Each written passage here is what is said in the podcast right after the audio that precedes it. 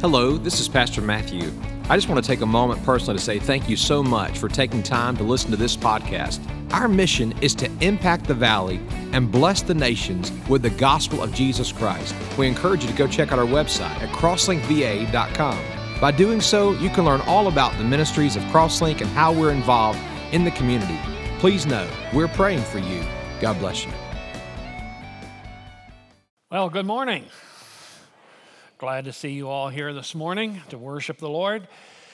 And you're trying to beat the heat. Boy, it has been hot this past weekend, hasn't it? And uh, we're all trying to stay cool. Praise the Lord for air conditioned church auditoriums. I hope that's not the only reason you're here today, but it's, it's nice to have an air conditioned church, that's for sure. You can take your Bible and open up to uh, the Gospel of Mark in chapter 6. While you're finding the place, I want to just make a couple of uh, statements. First of all, I want to say that I am truly grateful and honored once again to be asked by Pastor Matthew to fill the pulpit while he's away on vacation. It's, for me, it's a, just a great privilege to do that. And so uh, I just want to say thank you for that. I know what some of you are thinking right now. Oh, no, not the old guy.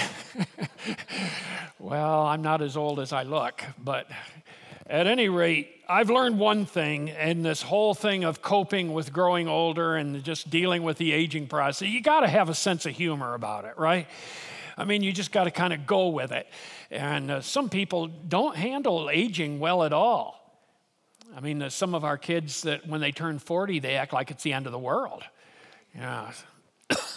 but, you know, so, uh, and some folks, I tell you, they get up to be around my age and just, you know, they become bitter and angry and grumpy and mean and, you know, you just, uh, you, just got to develop a sense of humor. The best way to, to deal with aging is just to have a sense of humor and, and laugh about it. A couple years ago, Nancy and I attended a, a Bible conference in Schroon Lake, New York, uh, the Word of Life Bible camp up there. And J. Vernon McGee, who's a speaker from years ago, he was the, he was the speaker and he, he shared this whole thing of how to know when you're getting older. And I want to share that with you, just a little touch of humor to begin with. 10 ways to know you're getting older. Number one, you know you're getting older when you sit in a rocking chair, but you can't get it going. You know you're getting older when you sink your teeth into a juicy steak and they stay there. you know you're getting older when you look forward to a dull evening. You know you're getting older when you turn out the lights for economic rather than romantic reasons. You know you're getting older when your knees buckle but your belt won't. You know you're getting older when your back goes out more than you do. You know you're getting older when you're asleep and others worry that you're dead.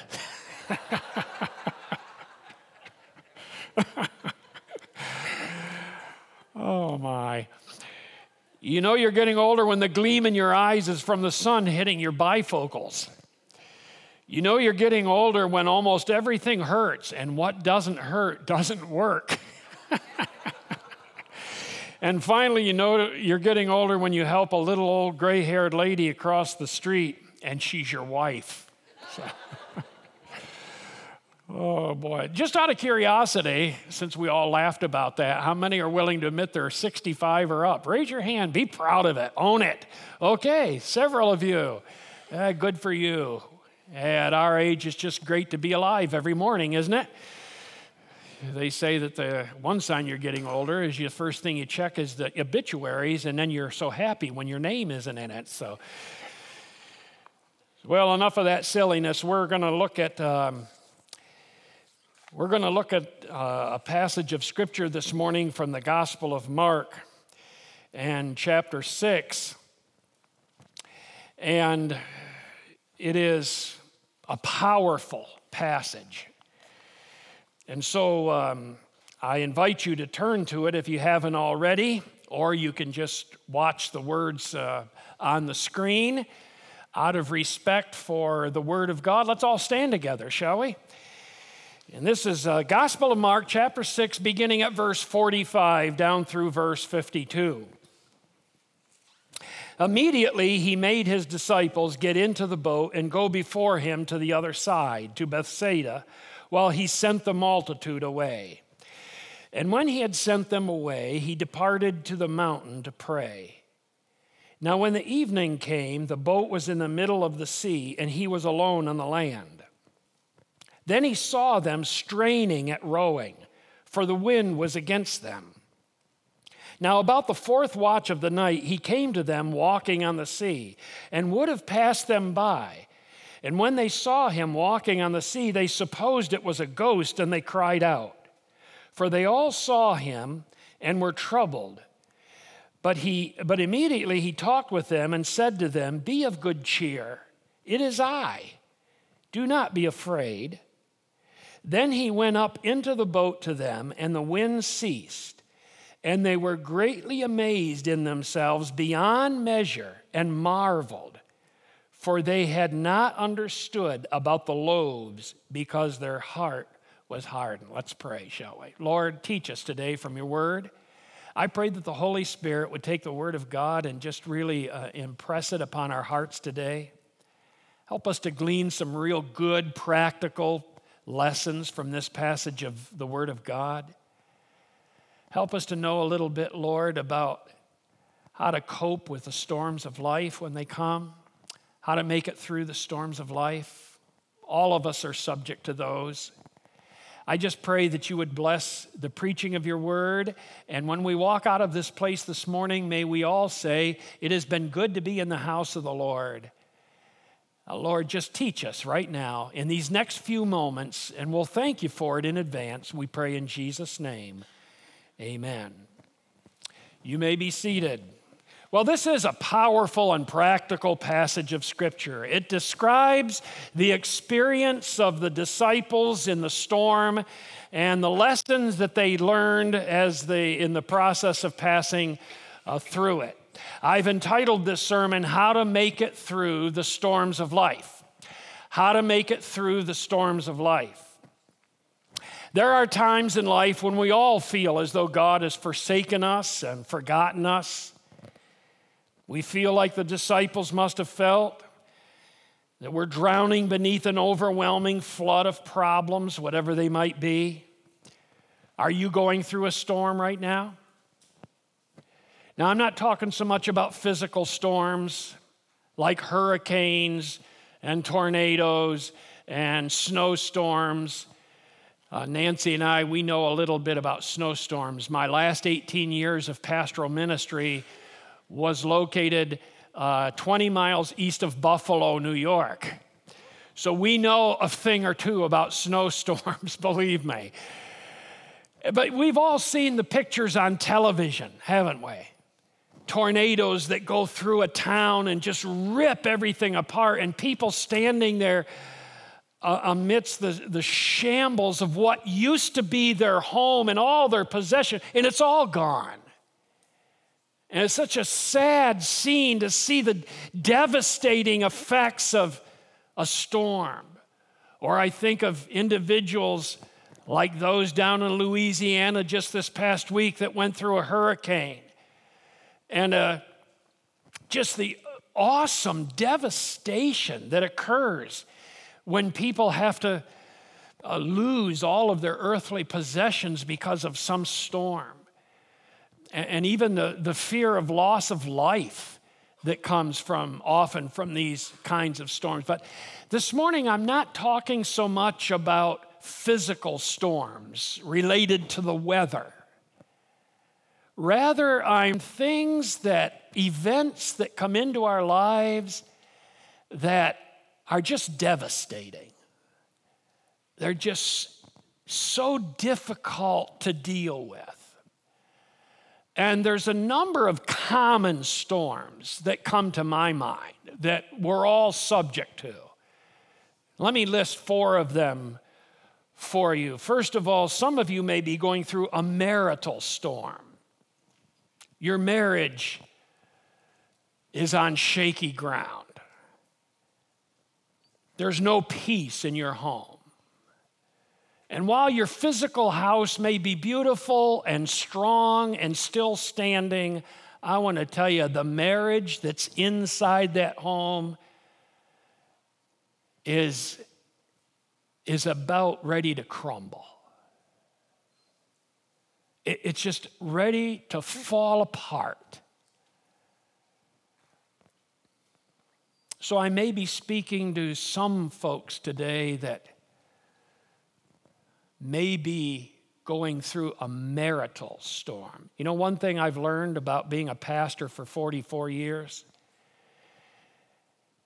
Unfortunately, before people will ever come into my office for marriage counseling, they let things go f- so long. They they neglect getting help for so long that by the time they come and ask for help, so much awful hurt, I mean deep hurt, has already occurred. And the effects of that storm in that marriage relationship are just awful. Uh, secondly, some people may be going through a mental storm, and by that I mean a time of depression. And all of us in life are subject. I don't care how spiritual you are or think you are, there are times where we're vulnerable to depression. If Elijah, the prophet, who called down fire from heaven on the mountaintop could, in the very next chapter of First Kings, in cha- that's chapter 18, chapter 19, he's sitting under a juniper tree requesting to die. He's so depressed. And perhaps there's some here that you're going through something in your life right now, and you can hardly get out of bed in the morning. I mean, you can, you can hardly face another day because depression has taken such a grip in your heart and in your life. I tell you, it's an awful thing. Or maybe you're not going through depression, but you just are subject to anxiety and worry. Perhaps you have grown children that are not walking with the Lord. You're just so burdened for your family, and there's, there's not good relationships going on in your family right now. And I want to tell you that hurts. You lie awake in your bed at night and you're lying there and thinking, what's wrong? Why, why are these relationships so fragile right now? So, you may be dealing with a mental type of storm. Thirdly, some of you may be going through what I call a monetary storm. What do I mean by that? Well, a financial. Maybe you're on the verge of losing your job. Or maybe you have a job, but it doesn't seem like you're pulling in enough money, you know, to pay those bills. And you feel like sometimes you're drowning in a sea of debt. Your credit cards are maxed out, and you're, you don't even know how you're going to get along the next week or the next month. Because the financial pressure right now in your home and on your life is just terrible. And you think, I, don't know how I'm going to get out of this. So there's monetary. And then number four, some of you may be going through what I call a medical storm. A medical storm. Perhaps you've been diagnosed with cancer or, or an incurable uh, chronic disease that's just taking its toll on you. That's what my wife is dealing with right now. My dear wife, I don't know how she does it. She is now pretty much confined to a wheelchair, and many of you have seen her come in and out with me. A lot of you probably have thought to yourself, what exactly is wrong with Nancy? What, why is she confined to a wheelchair? What, what is medically her problem? We, so we had so many people in our former church up there in upstate New York that kept asking her that, that one day she decided to write down her testimony. And so I'm going to read that for you. I, she wouldn't come up here and read it, so I'll read it for you, okay? And so let me just share this. This is personally, okay? Personally, for our family right now, this is our storm. Okay? Just so you know, this is our storm.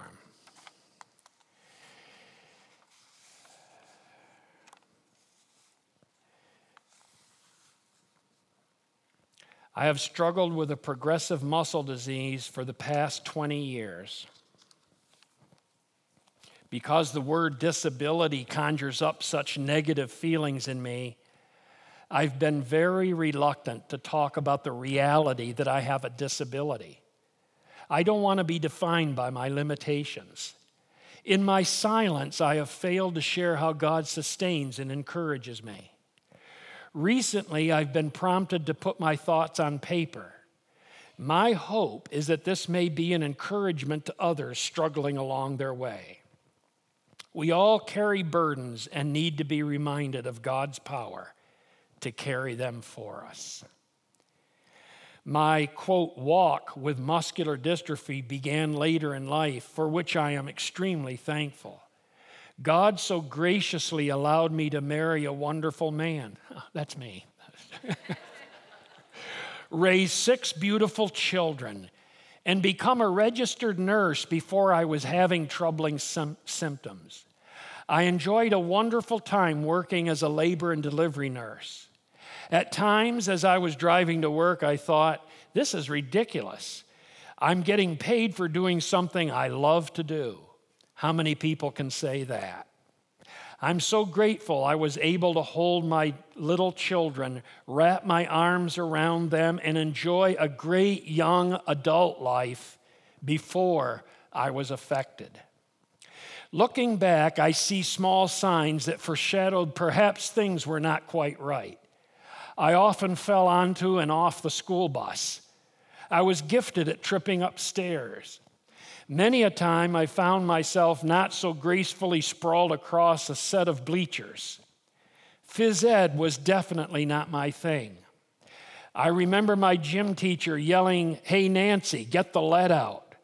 In my mind, I felt I was moving at lightning speed. In gym, I was amazed that people could actually get the basketball all the way up to the hoop. My 20s were in an era when running was not an activity that was cool. I really wasn't concerned that it seemed a difficult thing to do. I knew something was not right when I became extremely short of breath walking up a small incline, and it was becoming difficult to carry something in front of me. That is a significant concern when your job consists of safely carrying newborns after their delivery. Another very bothersome concern was a weakness in my back. I thought that six pregnancies and years of working as a nurse were catching up with this old gal. My symptoms were somewhat difficult to articulate. Something was definitely wrong and getting worse. It took a minimum of five years to get a diagnosis. I was seen locally by several neurologists. I was also seen two times at Cleveland Clinic and two times at Johns Hopkins with no firm diagnosis. The hardest part was that I was beginning to feel like I was treated as a neurotic middle aged woman. The neurology department at NIH, National Institute of Health, took me on as a challenge. I remember the relief I felt when one doctor said, We will find out what is wrong. As they examined me, my husband and I heard them saying something about scapular winging and using the initials FSH several times. I was actually relieved When the genetic blood test came back and confirmed the diagnosis of facioscapulohumeral muscular dystrophy. Having said that, I really didn't understand the devastating reality of this disease. I had been on a quest to find a pill that would cure me, not a diagnosis that would drastically alter my life. As a Christian, I sometimes struggle because I cannot say I'm thankful for this trial. I hear people giving wonderful testimonies about how they wouldn't trade their cancer or tragic injury because of how it helped them to have a closer walk with God.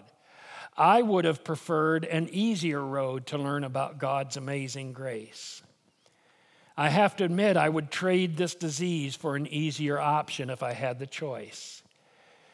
As this muscle wasting disease marches on, I choose to hold on to the truth of God's goodness and sufficiency.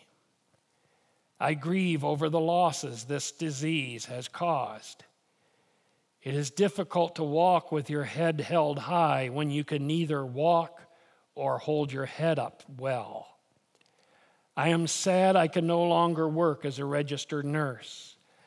I am sad that I will never walk hand in hand with my husband on a sandy beach. I am sad I will never dance. I never could, but now it seems especially appealing. I am sad I will never wear high heels again. Well, I guess I could wear stilettos in my power chair. I will definitely be buried in a pair of gaudy red heels. I am sad I can't carry my grandchildren or pick them up. I grieve thinking about the places I will never go with my husband or things I will never do because of the limitations my body has imposed on me. With muscular dystrophy, there is a constant grieving process. As you adjust to one loss, another one most likely shows up. My greatest fear is that I will have to see my children or grandchildren walk this path. You know, one of the hardest parts about this is this is a genetically transferred disease. In short, my quote, walk with muscular dystrophy has not been a walk in the park. Although this has been and will continue to be a difficult journey, I am thankful for the assurance of God's presence and provision. The Bible verse in 2 Corinthians 12 9, where God says, My grace is sufficient for thee, and my strength is made perfect in weakness. That is my anchor. I am thankful for my husband, who meant both for better or worse, and in sickness and in health. When you say those words as a young person at a flower filled wedding altar, you're not really envisioning how that may become a reality someday. I'm thankful for my children and children by marriage who love me and accept my limitations. I'm thankful for my grandchildren who think my scooter and my power chair are cool. I'm thankful to have mobility devices to allow me to live my life as fully as possible. I'm thankful for handicap parking. I'm thankful that my body is the problem and not my mind. I am still me. Most of all, I'm thankful for Jesus Christ rescuing me from sin and giving me a sure hope of heaven because there I will run and jump like crazy just because I can. All God's people said. I've read that many times and it's still still hard to read.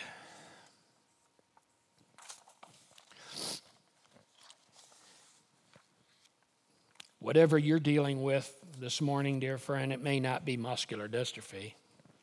But whatever you're dealing with, listen carefully. God doesn't bring storms into our lives to make us bitter, but to make us better. If you don't get anything else out of this sermon today, I want you to mark that down. God doesn't bring storms into our lives to make us bitter, but to make us better.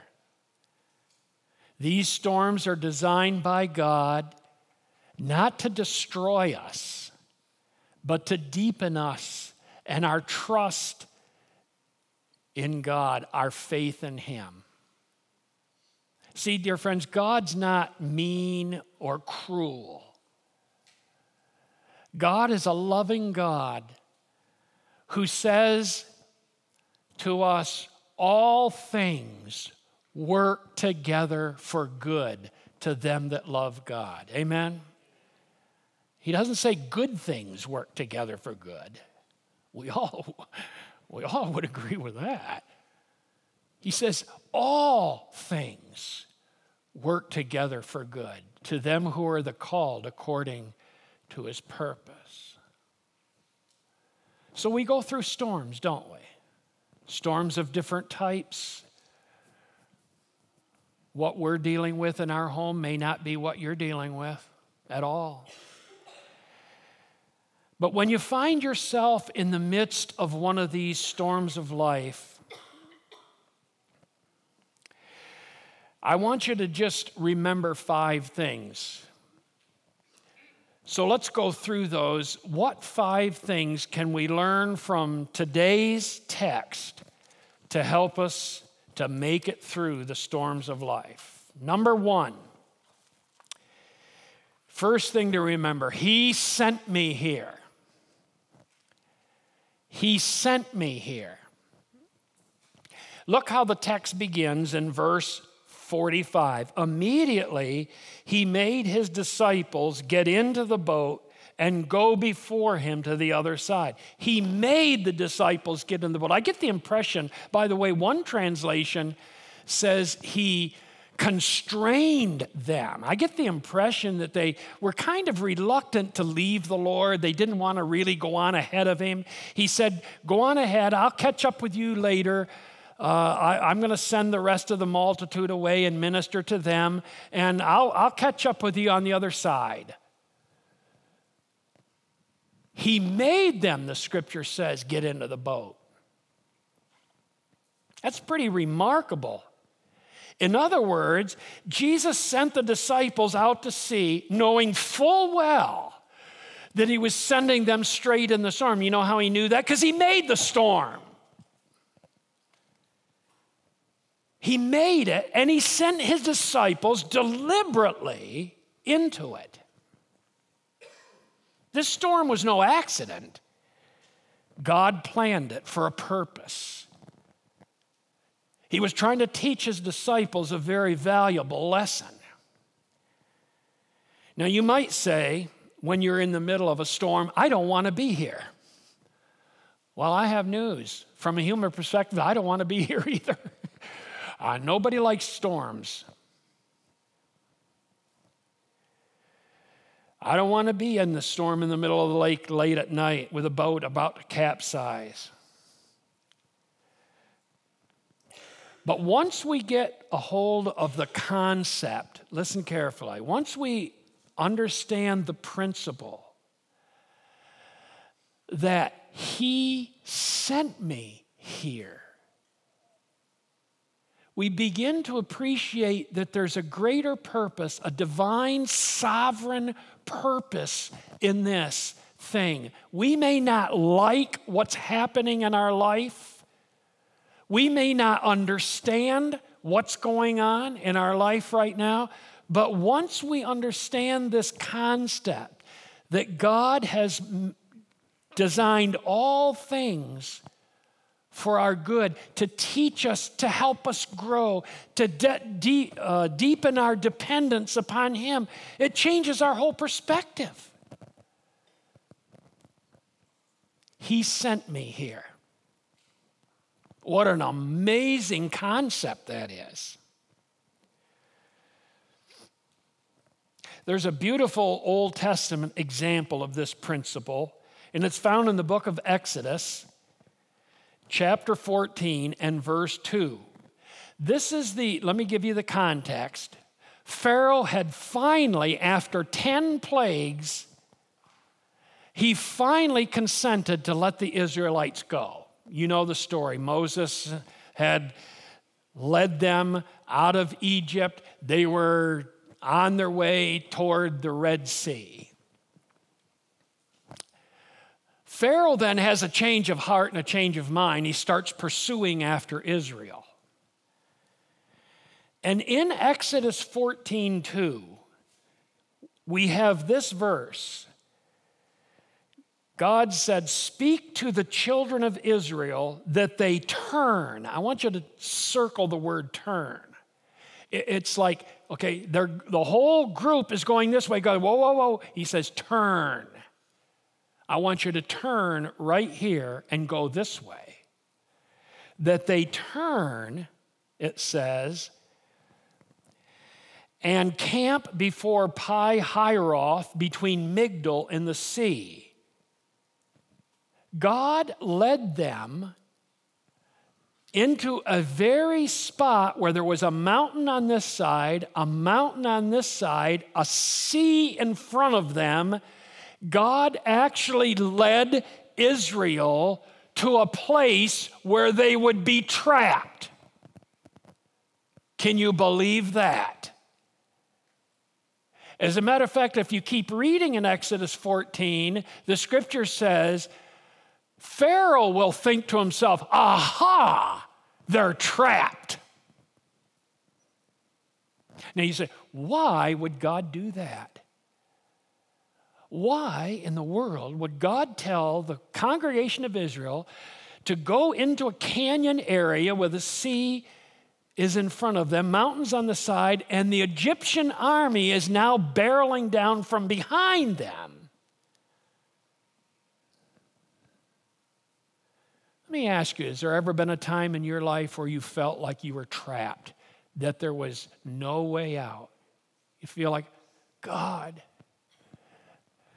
God, there's no way out of this. There's no way out of this. But we know, as we keep reading, that the Lord designed that very spot God put them in a spot, listen, where their only hope was God. Their only hope was God. See, that's where God wanted them. So, point number one when you find yourself in the storms of life, you need to say with all assurance, God you sent me here. You led me to this very spot. Some of you men may be in a job that you hate. I mean, you can't stand it. Your boss is, well, you don't have a kind word for him. And you wonder why in the world. You know what? You've got to be able to say, God put me here. I don't know why. I'm not very happy about it, that's for sure. But God must have a purpose in this.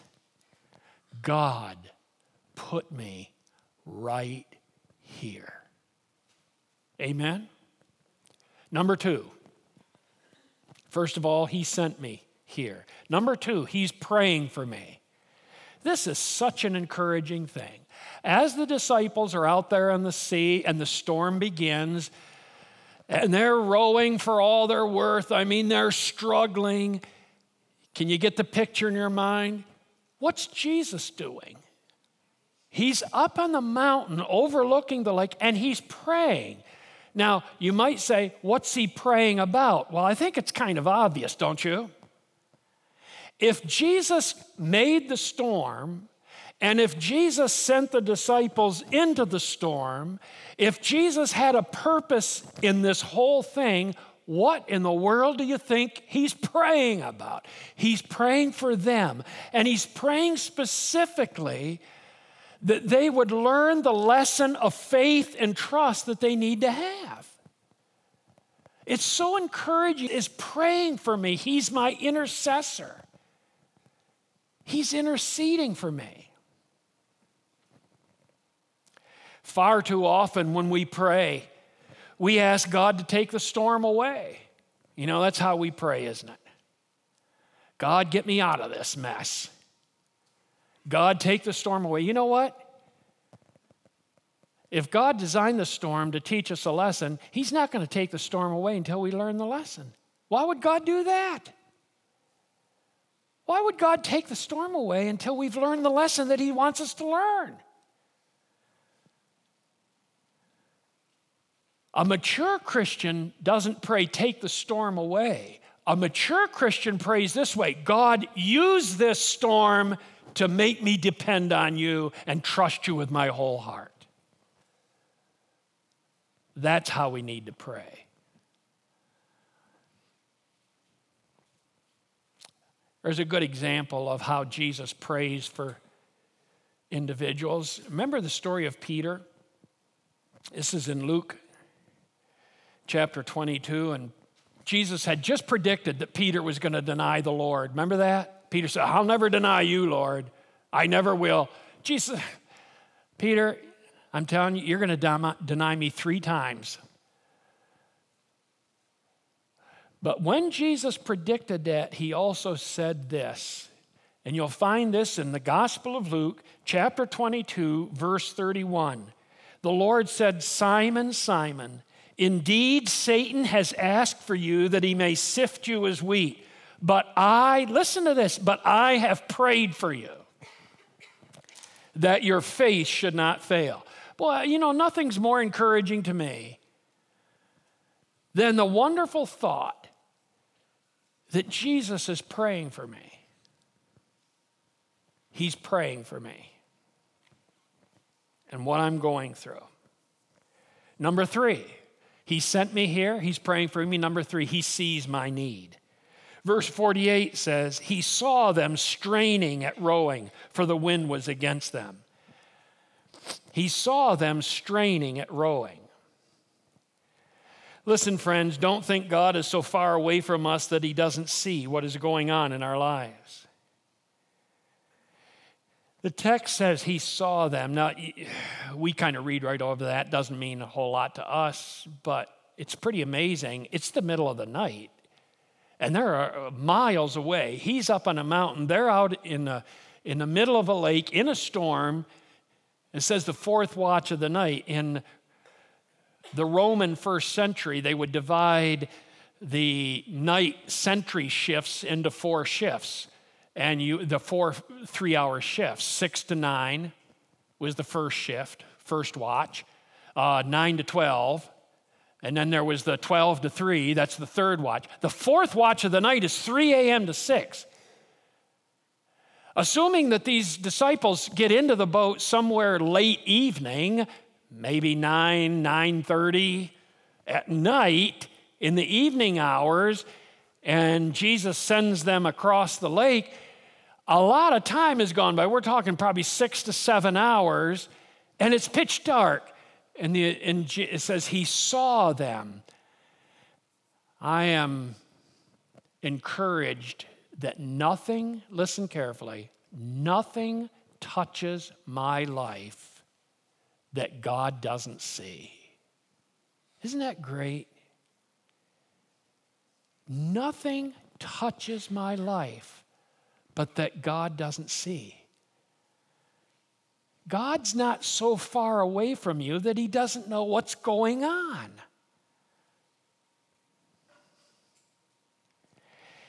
He is aware of your every circumstance, your every need.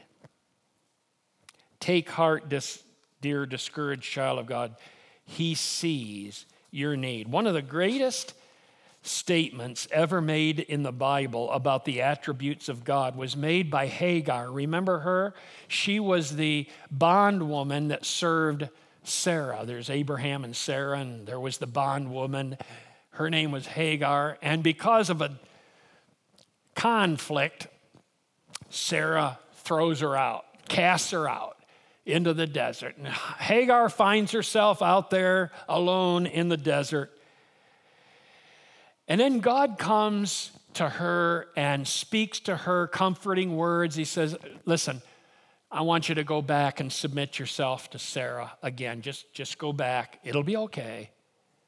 I promise you, just go back and put yourself in submission to her. And Hagar makes this tremendous statement. You'll find it in Genesis 16, verse 13. It says, She called the name of the Lord who spoke to her, You are the God who sees. You are the God who sees. In Hebrew, that name for God is Jehovah Roi, R O I, Jehovah, the God who sees. So you say, Does anybody know what I'm going through or even care? And I say, God knows and God cares and God sees. He sent me here. He's praying for me. He sees my need. Number four, you ready for this? Number four, He will come to me. Well, that's good news. If you're out in the middle of the lake and you're about ready to drown, it's pretty good news that He's going to come to you. The Lord is committed to caring for us in the storms of life. He's not going to let the disciples drown. He isn't going to let you drown under the billowing waves of whatever your problem is either. Whenever you feel like God has forsaken or forgotten you, you're wrong. He has promised to never leave us or forsake us, Hebrews 13 5. And just as Jesus came to the three Hebrew children, remember, in the midst of the fiery furnace, he will come to you. I love that passage, by the way, in Daniel chapter 3. Nebuchadnezzar says, Did we not cast three men bound into the midst of the fire? Behold, I see four men loose walking in the midst of, and the form of the fourth man is like the Son of God. Jesus came to them in their time of need. Now, you have to admit, it's pretty amazing the way Jesus comes to them. And that's the miracle of Mark chapter 6, isn't it? Walking on the water. The way he comes to them is just nothing short of a divine miracle that defied all the laws of gravity. But there's an interesting thing that happens right now. Before Jesus gets into the boat, well, first of all, they cry out. They think it's a ghost because it's dark out, and all they see is the form of this, this figure, this visage, gliding across the top of the water. So at first, they think it's a ghost and they cry out for fear. But right then, an amazing thing takes place before Jesus gets in the boat and calms the storm, and their lives are spared. And before you get to the end of the story, there's another little narrative, there's another little sequence of events that takes place, and it's not in the Mark 6 passage, it's in the Matthew account. And so flip over to Matthew 14 real quickly. And I want you to notice that we have this account of how Peter decides I, I'm going to try to walk on water too. And so in Matthew chapter 14, starting with verse 28, Peter answered him and said, Lord, if it is you, Command me to come to you on the water. So he said, Come. Can you imagine this conversation? Peter says, Lord, if that's really you, ask me to come out onto the water so I can walk on water. Jesus Come on, okay. Come on. And when Peter had come down out of the boat, he walked on the water to go to Jesus. But when he saw that the wind was boisterous, he was afraid, and beginning to sink, he cried out, saying, Lord, save me. And immediately Jesus stretched out his hand and caught him and said, Oh, you of little faith. And you know the end of the story. They finally, both of them, get back in the boat, and the wind ceases, and the storm is over. This is a really interesting little thing that takes place here between Peter and Jesus. And there's a couple of spiritual lessons to learn from this. I call this how to walk on water. Now, I'm not suggesting we go out and try to physically walk on water. That was a miracle of God. Don't attempt that. I'm not suggesting that. I'm using walking on water as merely a symbol of attempting to do something that's seemingly impossible. Some of you have been, God is working in your heart to do a work for God, and you think, I, I can't do that. God, you know, I, I, I just can't do that. God seems to be prompting you and calling you to do some difficult, you know, task or area of service that's maybe a little bit above and beyond what you've ever done before. And you, you say, God, oh, God, I, I just can't do that. And so, four things I want you to know about how to walk on water. Number one, get rid of your fears. You got, see, Peter has to realize that's the Lord there. He has to recognize the presence of the Lord. You will never do anything great for God sitting still. You got to get rid of your fears. You have to put all your fears aside. Fear is what keeps Christians from serving the Lord. Fear is what keeps us all from witnessing. I mean, let's be honest. Fear keeps us from witnessing the way we should. Fear of new things is what keeps some churches from growing. Boy, I've seen that as a pastor over the years. Churches are dying. You know what the last eight words of a dying church are? We ain't never done it this way before. Fear. The secret of overcoming our fears is to realize the presence of the Lord. Jesus said to them, Be of good cheer, it is I. You have to be aware of his presence. See, if you have the Lord's presence, you don't have to be afraid. You don't have to be afraid at all.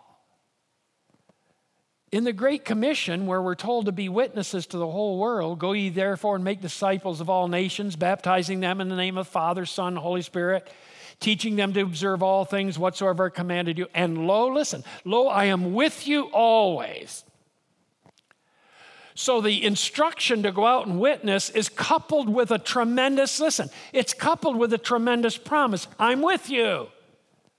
I'm right there with you, always, even to the end of the age. David the psalmist, even referring to death, said, Yea, though I walk through the valley of the shadow of death, I will what? Fear no evil. Why? For thou art with me. Isaiah 41:10 Fear thou not for I am with thee be not dismayed I am thy God I will strengthen thee I will help you I will uphold you with the right hand of my righteousness Joshua 1:9 God is speaking to Joshua he had just taken over after Moses died. You know, I don't know about you, I would have hate to be the guy that had to follow Moses, wouldn't you? oh, I can put myself in Joshua's shoes. I'd hate to have to follow Moses. You know what God said to Joshua? He said, Have I not commanded thee? Be strong and of a good courage, be not dismayed, neither be thou dismayed, for I, the Lord your God, am with you wherever you go. Joshua, you have the promise of my presence. You get rid of your fears when you acknowledge the presence of the Lord. Number two, seek God's will. Seek God's will. Peter was often quite impulsive in his actions. You know that. There's several illustrations of that all through the New Testament. He was one impulsive guy. He coined the phrase, stick your foot in your mouth, you know, or at least he illustrated it. But not here. Here, he actually asks the Lord for permission to try to walk on water. Did you catch that? He asks the Lord for permission. Lord, if it's you, bid me come out onto the water. And Jesus said, Come. Jesus invited him to come, and he did. He sought God's will and he obeyed God's will. You never go wrong when you ask the Lord to show you his will. You never go wrong. Number three, you got to get out of the boat. Number one, get rid of your fears. This is how to walk on water. Get rid of your fears.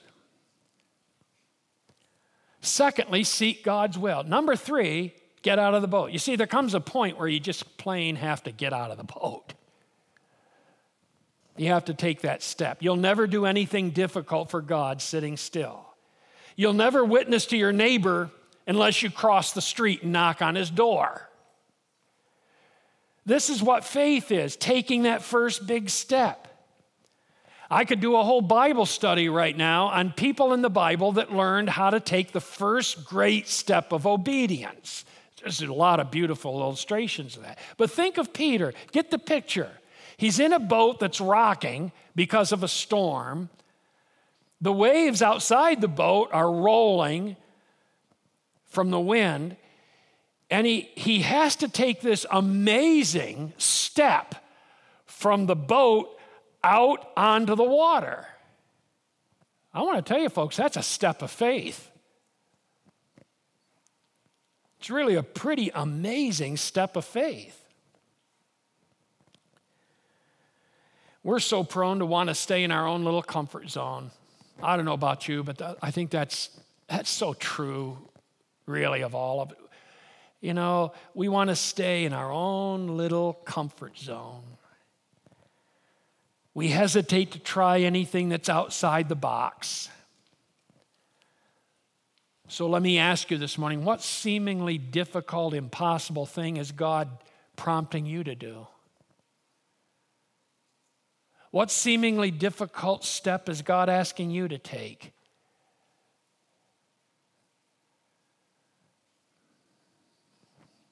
Well, one thing, you're not going to accomplish anything good and anything great for God sitting still. You got to get out of the boat. Number four, keep your eyes on the Lord. Keep your eyes on the Lord. Now, we often criticize Peter for his failure, but in fairness to him, let me share a few things. Can I defend Peter here? Because everybody only points to his failure. Poor guy. he gets a bum rap, I think. But actually, let me can I share some positive things here? First of all, he's the only disciple who even tried to walk on water. God bless people who try to serve God. Amen? Secondly, he is to be commended for wanting to imitate his Lord. I'm here to tell you that's a good thing to try to be like Jesus, don't you think? He sees what Jesus is doing and he wants to imitate his Lord. He wants to be like Christ. That's always a good thing. Thirdly, he actually, for a brief amount of time, did walk on water. We forget that. We're so quick to emphasize the last part of Matthew 14, we forget the first part. He actually walked on water. But then you know the rest of the story. Unfortunately, he took his eyes off of Jesus. He saw the wind and the waves and he began to sink and he cries out, and the Lord graciously grabs his arm, pulls him back up. Peter makes the mistake that so many of us make. He started looking around at circumstances around him. And he took his eyes off of Christ. One thing I can say for certainty, with certainty, as a pastor for 44 years, I've seen this so many times. This is what causes so many believers to go down in defeat. Is in, they take their eyes off of Christ and they start looking at other people. And can I say that when you do that, people will disappoint you every time. I hope your faith is not anchored in people. Our faith needs to be anchored in the Lord, not other people. And so many Christians in the church, they, they make that awful mistake and they take their eyes off of Jesus and they start looking at. And once you start that, you're going to begin to sink. Or they start looking at problems.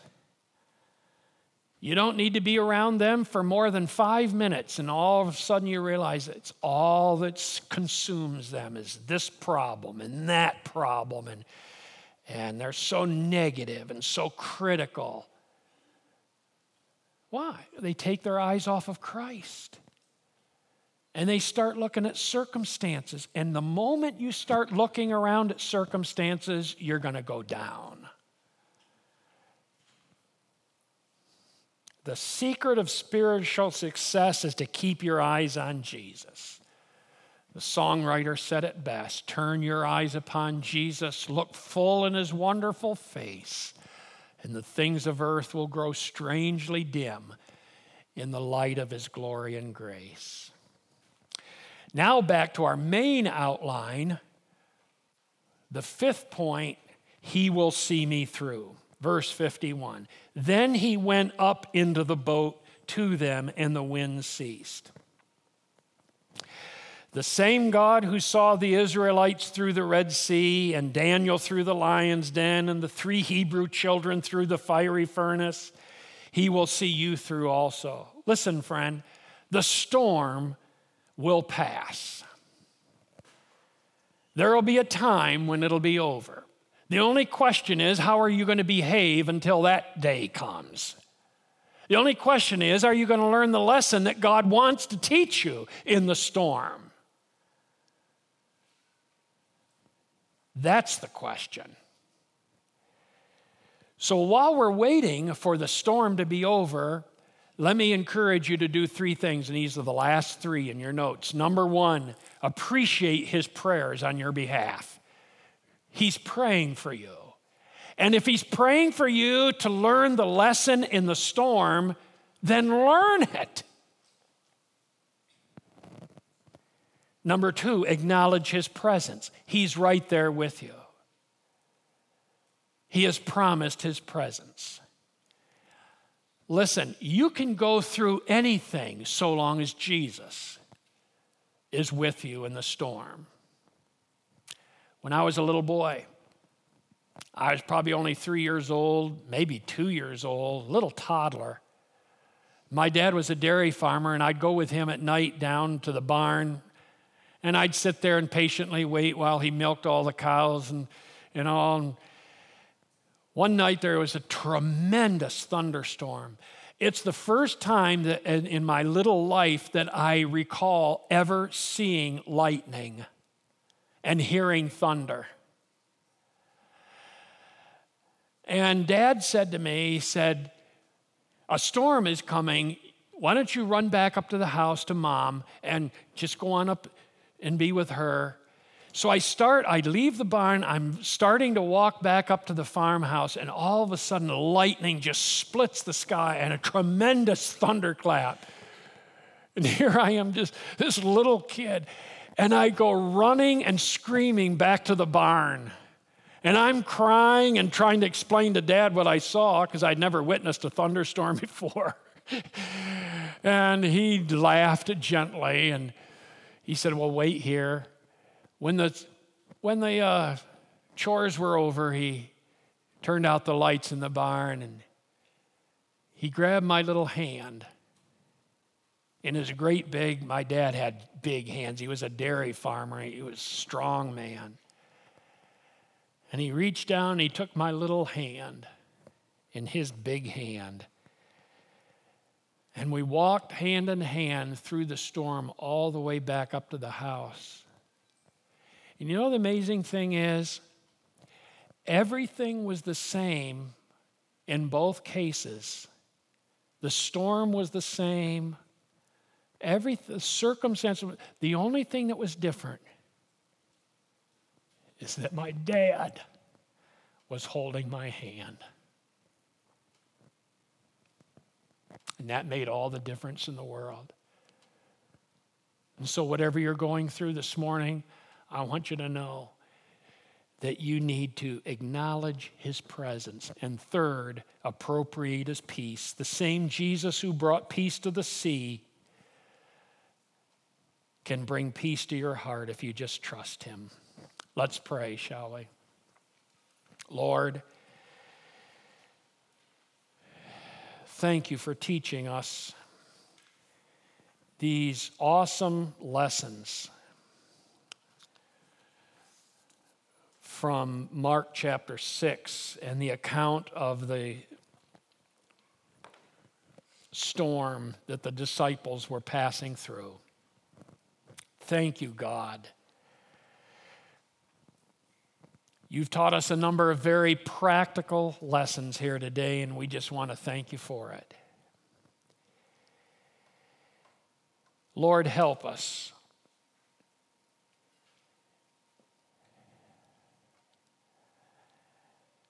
I pray that you would help us to identify exactly what the nature of this, our storm is.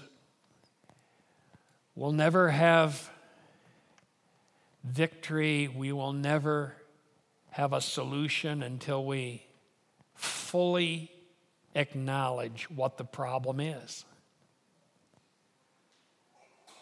So we need just to be honest right now with you. Help us to name our storm.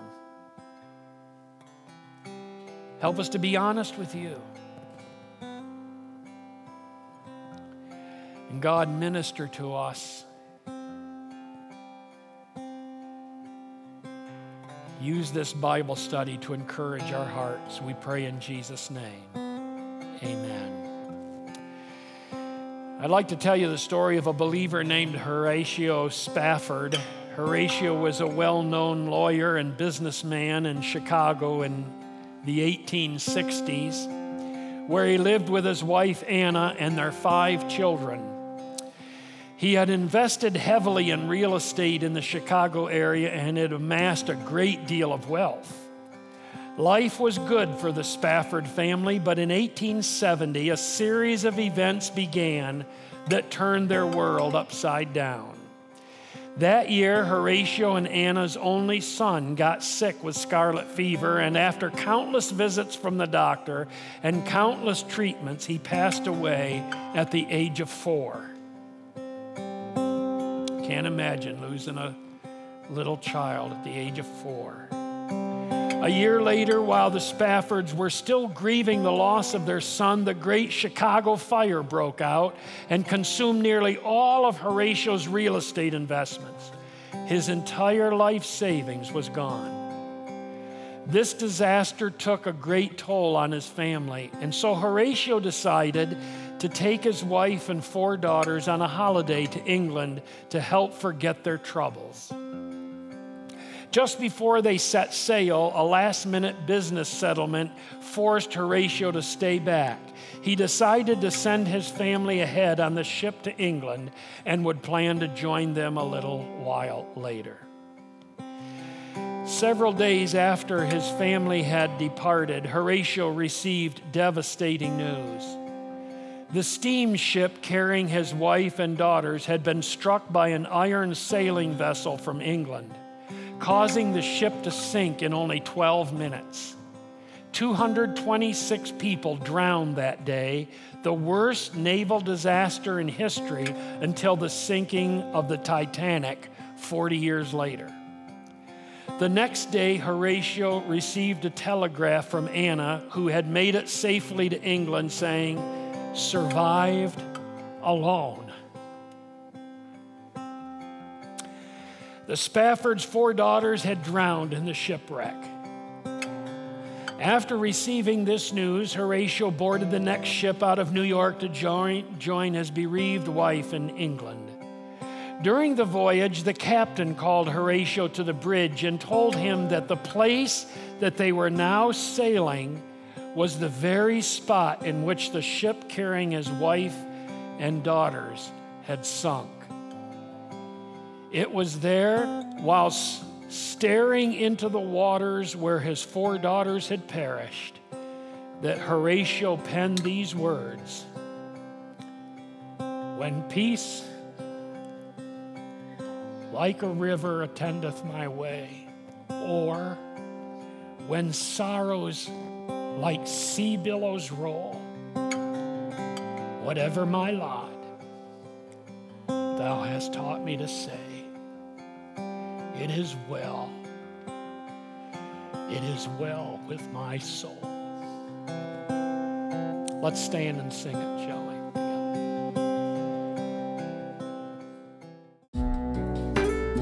Thank you so much for taking time to listen to this podcast. We encourage you to come and join us right here on our campus. We're located right next to the county fairgrounds here in Harrisonburg, Virginia. If you have any questions about the church, any question about the message, feel free to email us or call us and let us know. And we look forward to seeing you soon. God bless you.